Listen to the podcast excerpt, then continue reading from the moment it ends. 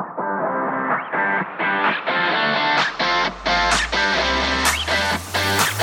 I'm Daren Ride. And I'm Tim Beadle. Welcome to Disciple Making.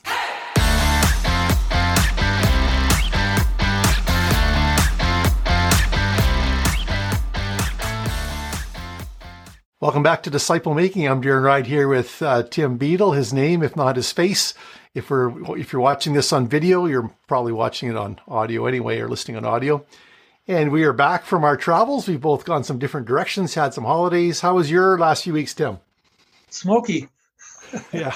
there's just massive, right across Canada, there's just massive wildfires uh, to the point of smoke is just drifting up from the Pacific Northwest into Canada.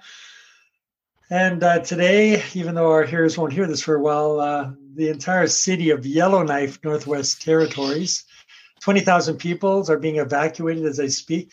And so uh, I, I was living on the beach, but smoke would just destroy and wreck the experience. How, how about you? Yeah, we've we had the biggest fire in in the province. Anyway, was was north of us, but it's since settled down, and uh, we've been pretty much smoke free for a few weeks here. And I tell you, it sure changes the feeling of the summer when there's not smoke in the air. Uh, yeah. I find you know a smoky day is worse than an overcast day, right? Because yeah. not only is it dull, but you can taste it. And uh, yep. that's when that smoke lifts and the sun comes out and the air is clear. Oh man, you sure appreciate it. Yeah. Well, I about this for a segue? Uh, when when there's fire, people respond immediately.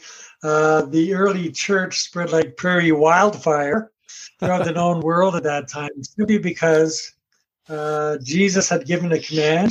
The Holy Spirit had come, and uh, the business at hand was to go into the world and make disciples baptizing them in the name of the Father and Spirit, teaching them to obey everything that the Lord had commanded with the assurance that He was with them and with the authority of all heaven and earth uh, behind Him. So hmm. um, today, in the church is almost more like a survival mode.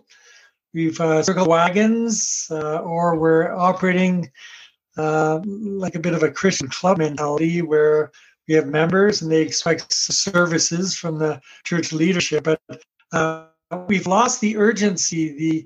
The uh, the world needs to be on fire or, or, we need to be on fire for the lord when it comes to disciple making. Uh, how, mm. how, does that sound?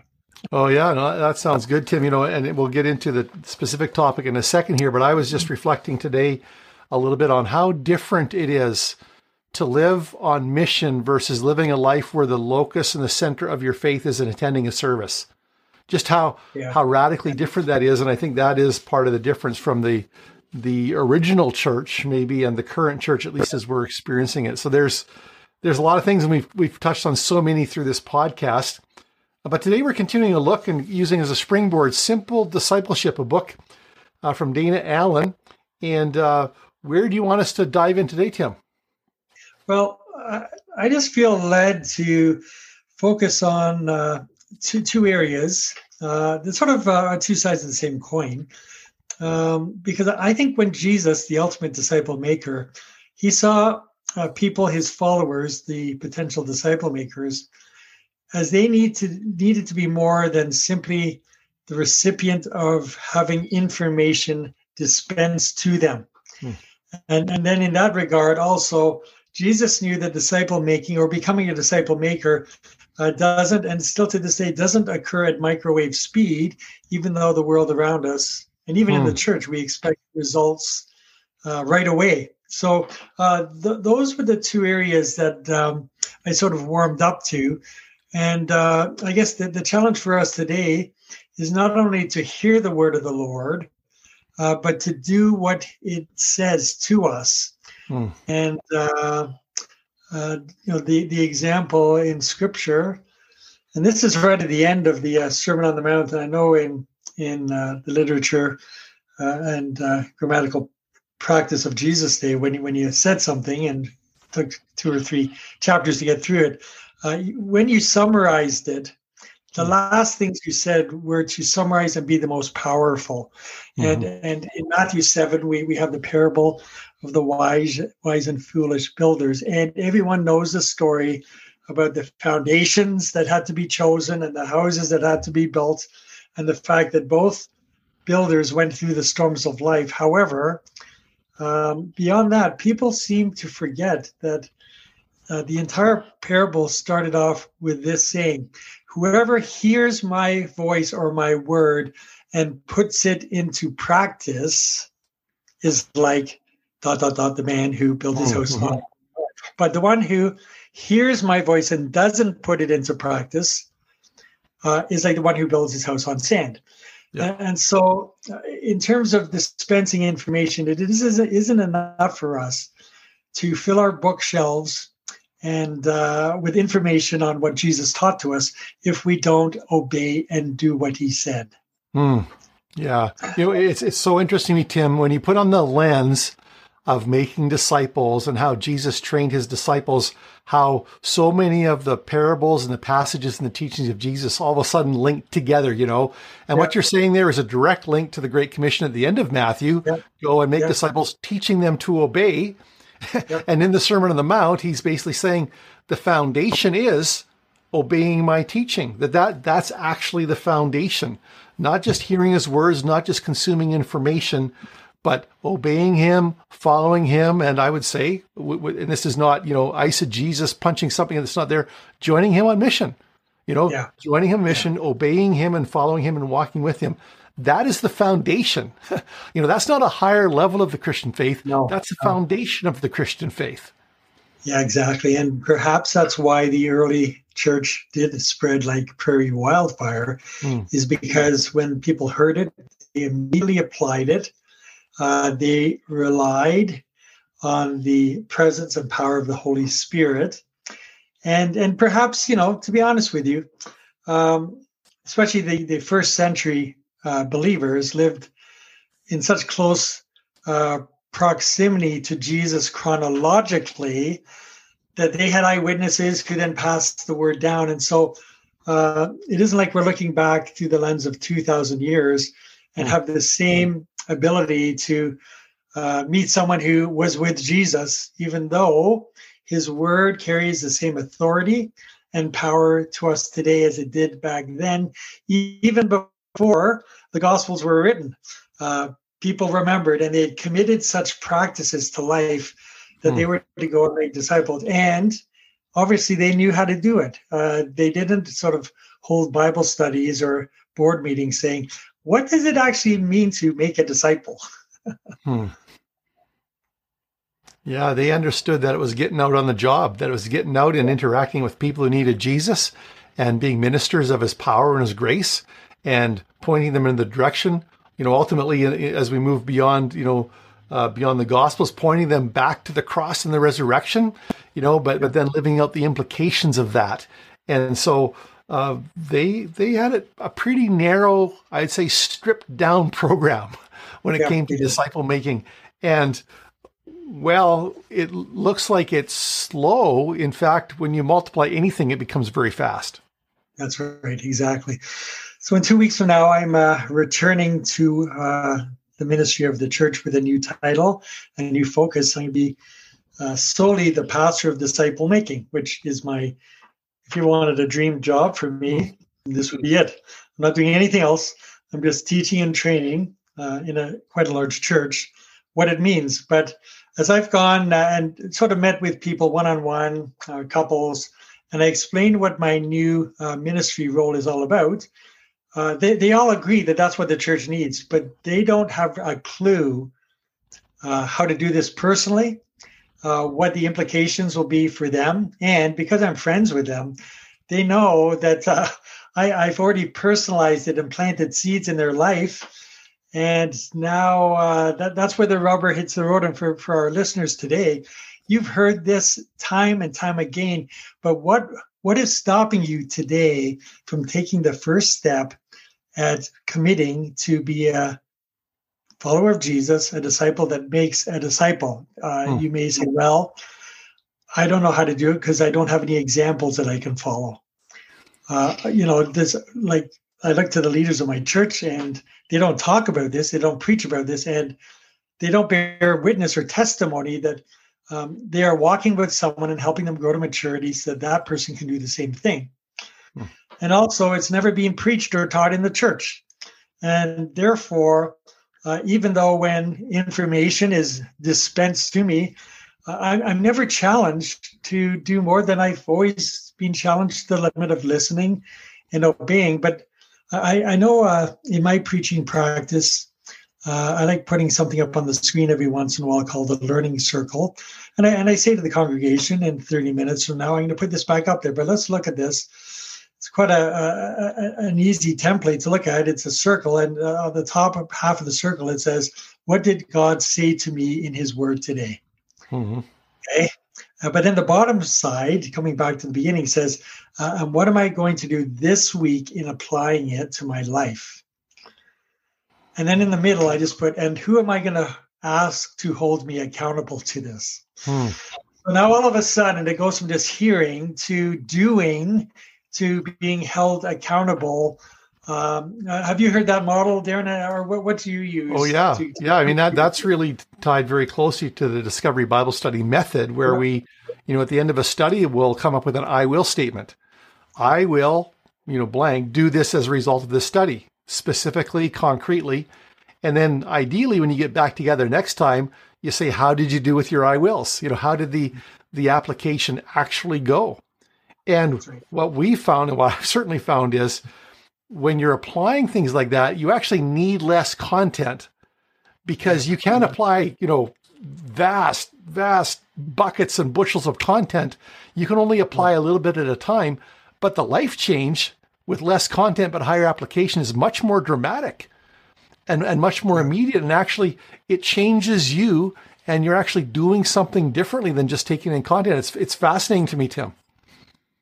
Yeah, and, and, I want to build on that because this sort of gets us flip side of the coin is that uh, Jesus knew that disciple making doesn't occur at microwave speed.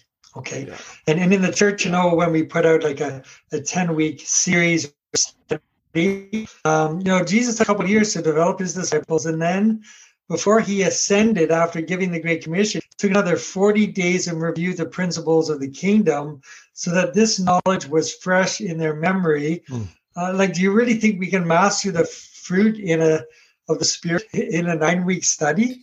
Like, like you, you could take a year for each one of the fruit.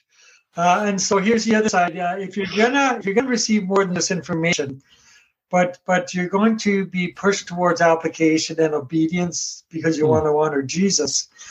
Um, you have to start small.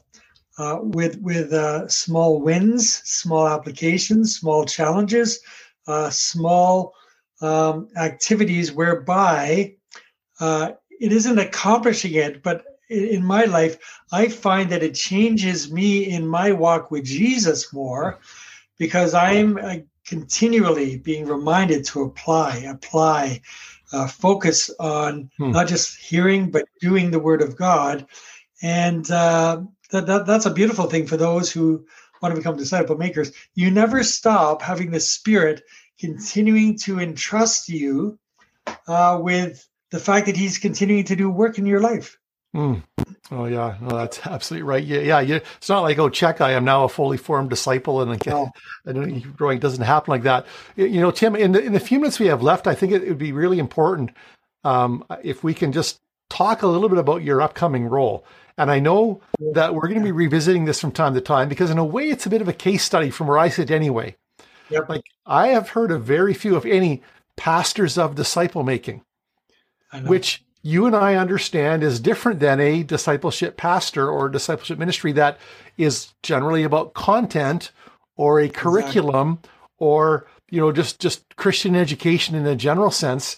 But you're in a pastor disciple making role. I know you've had you know, lots of interactions with your lead pastor around this.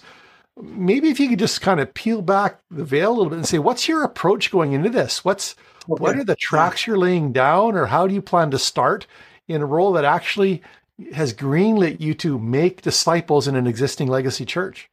Yeah, well, it's sort of it, it's kind of ironic that the one thing that Jesus taught us to do, uh, make disciples, uh, has never really been quantified or qualified in a pastoral position in a church. Mm. And so for me, this is my dream job. Uh, I mentioned before when I was diagnosed with cancer some seven years ago, and I had that legacy conversation. Lord, what do you want me to do with the rest of my life? And he says, be able to read the scriptures, read the gospels, and do what Jesus taught us to do. Hmm. And I just had this overwhelming conviction uh, that for the rest of my life, I'm going to learn how and help others make disciples and make disciples. So uh, the church leadership is being very generous and lenient in that I don't have a uh, ministry description because there aren't too many around. I'm going to write my own. I'm going to build hmm. the bridge as I walk across it. However, uh, this is what's going to happen. Uh, in the last year or so, we've developed a, a discipling pathway in our church. So my role is not out of um, uh, cooperation and coordination with the rest of the pathway that you might start with evangelistic outreach and then a new believer stuff. And then it sort of gets stuck in this whole discipleship just more and more studies and learning. Uh, i'm i'm leaning more now into the equipping the multiplication and the disciple making. And so it's going to be educational. There's going to be a lot of education in the church that uh, if you've become stagnant in your life and haven't uh, seen any fruit or multiplication towards disciple making, you are not a fully formed follower of Jesus. Hmm. And um, the Lord has just uh, taught me again, again as we learn new things. Um, you know, the parable of the sower in Matthew 13, there's the four soils that the seed falls upon. The first one goes on the hard, uh, the hard, rocky soil, as it were, it doesn't penetrate it, and the birds come and eat it. And when Jesus, when Jesus applies and interprets this, he says those are people they don't understand about the gospel, and they just walk away. They don't understand. Hmm. Uh, the second uh, is that these, the the seed gets into the soil, but it doesn't grow any roots, and it dries up and fizzles. And, and that's what Jesus said. It says, you know, they never grew roots and no root, no fruit and therefore they, they weren't able to grow in their faith. Uh, the third one is, you know, where where the, the seed, the plant grows up, but then uh, the thorns and thistles choke it to death. Hmm. And Jesus said, those these are those people who grow in their faith, but then the worries and anxieties of the world just decimate their their belief, and and they become impotent as it is. They, they, mm. they, they, just aren't useful. But then here, now, Daren, here's the fourth soil. And all of us want to assume this is us. Hmm. Uh, it's a soil that receives the seed, the gospel, and it springs up. And what's the result? There, there's a harvest experience of multiplication, a hundredfold, sixtyfold, thirtyfold. We all want to say, "Yes, that's me," but mm. but then when you say, "Okay, so where's the fruit of the multiplication of your life?" Mm. People will be silent and until a few years ago, I would have been quite silent. But then this is what the Lord said to me just in the last few days. Where does the harvest come from? I believe the harvest comes from from turning back to those first three uh, conditions of the ground. Hmm.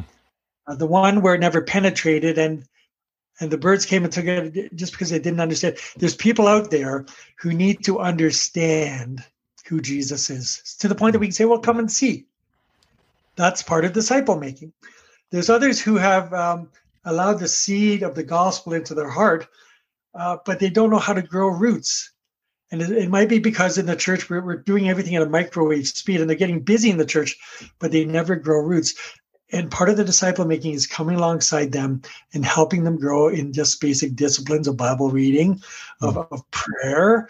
Uh, and then there are those, perhaps a lot of people around us who they believe but there's no fruit because they're not believing the word of God and trusting the Holy Spirit to walk through the very circumstances that they could actually use as turning points and teaching points uh, for those yet to follow them. And so, so the multiplication isn't hard to find if we look in the right places. Hmm.